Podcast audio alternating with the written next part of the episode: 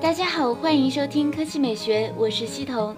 今天是十一小长假第一天，嗯，放假在家的感觉就是爽。大家过得怎么样呢？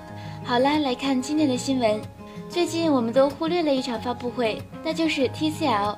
TCL 最近发布了两款新机，分别是高端商务旗舰 TCL 九五零和精英商务机 TCL 五八零。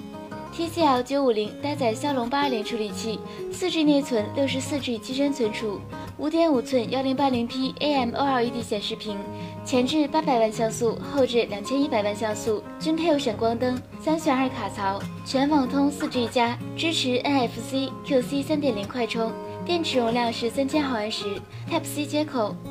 外形设计上，九五零采用金属中框，加上正反面二点五 D 玻璃，后置指纹识别，右侧设计了实体独立的月键，可息屏快拍、快捷支付、自定义功能等。机身三维尺寸为一百五十三点六、七十五点四、六点九九毫米，重一百六十五克，有金银两色。特色功能上还有拍照界面人性优化、蓝光护眼、商务助理、微信加密、耳机优化、正面双扬声器等。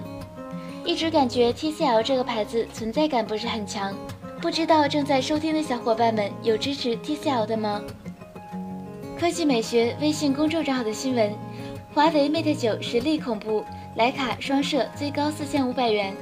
那你认为今年华为能否挑战苹果、三星呢？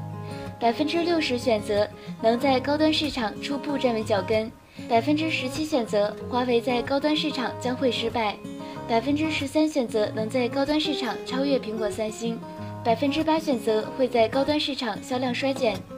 LZ 智评论：华为的确是越来越好了，虽然我还是想买七 Plus。我是来看留言的。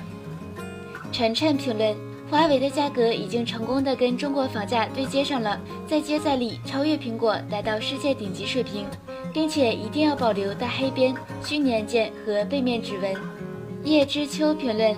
华为越来越靠谱了，关键是海外认可度和销量都不错，不像是某些品牌出个门都费劲。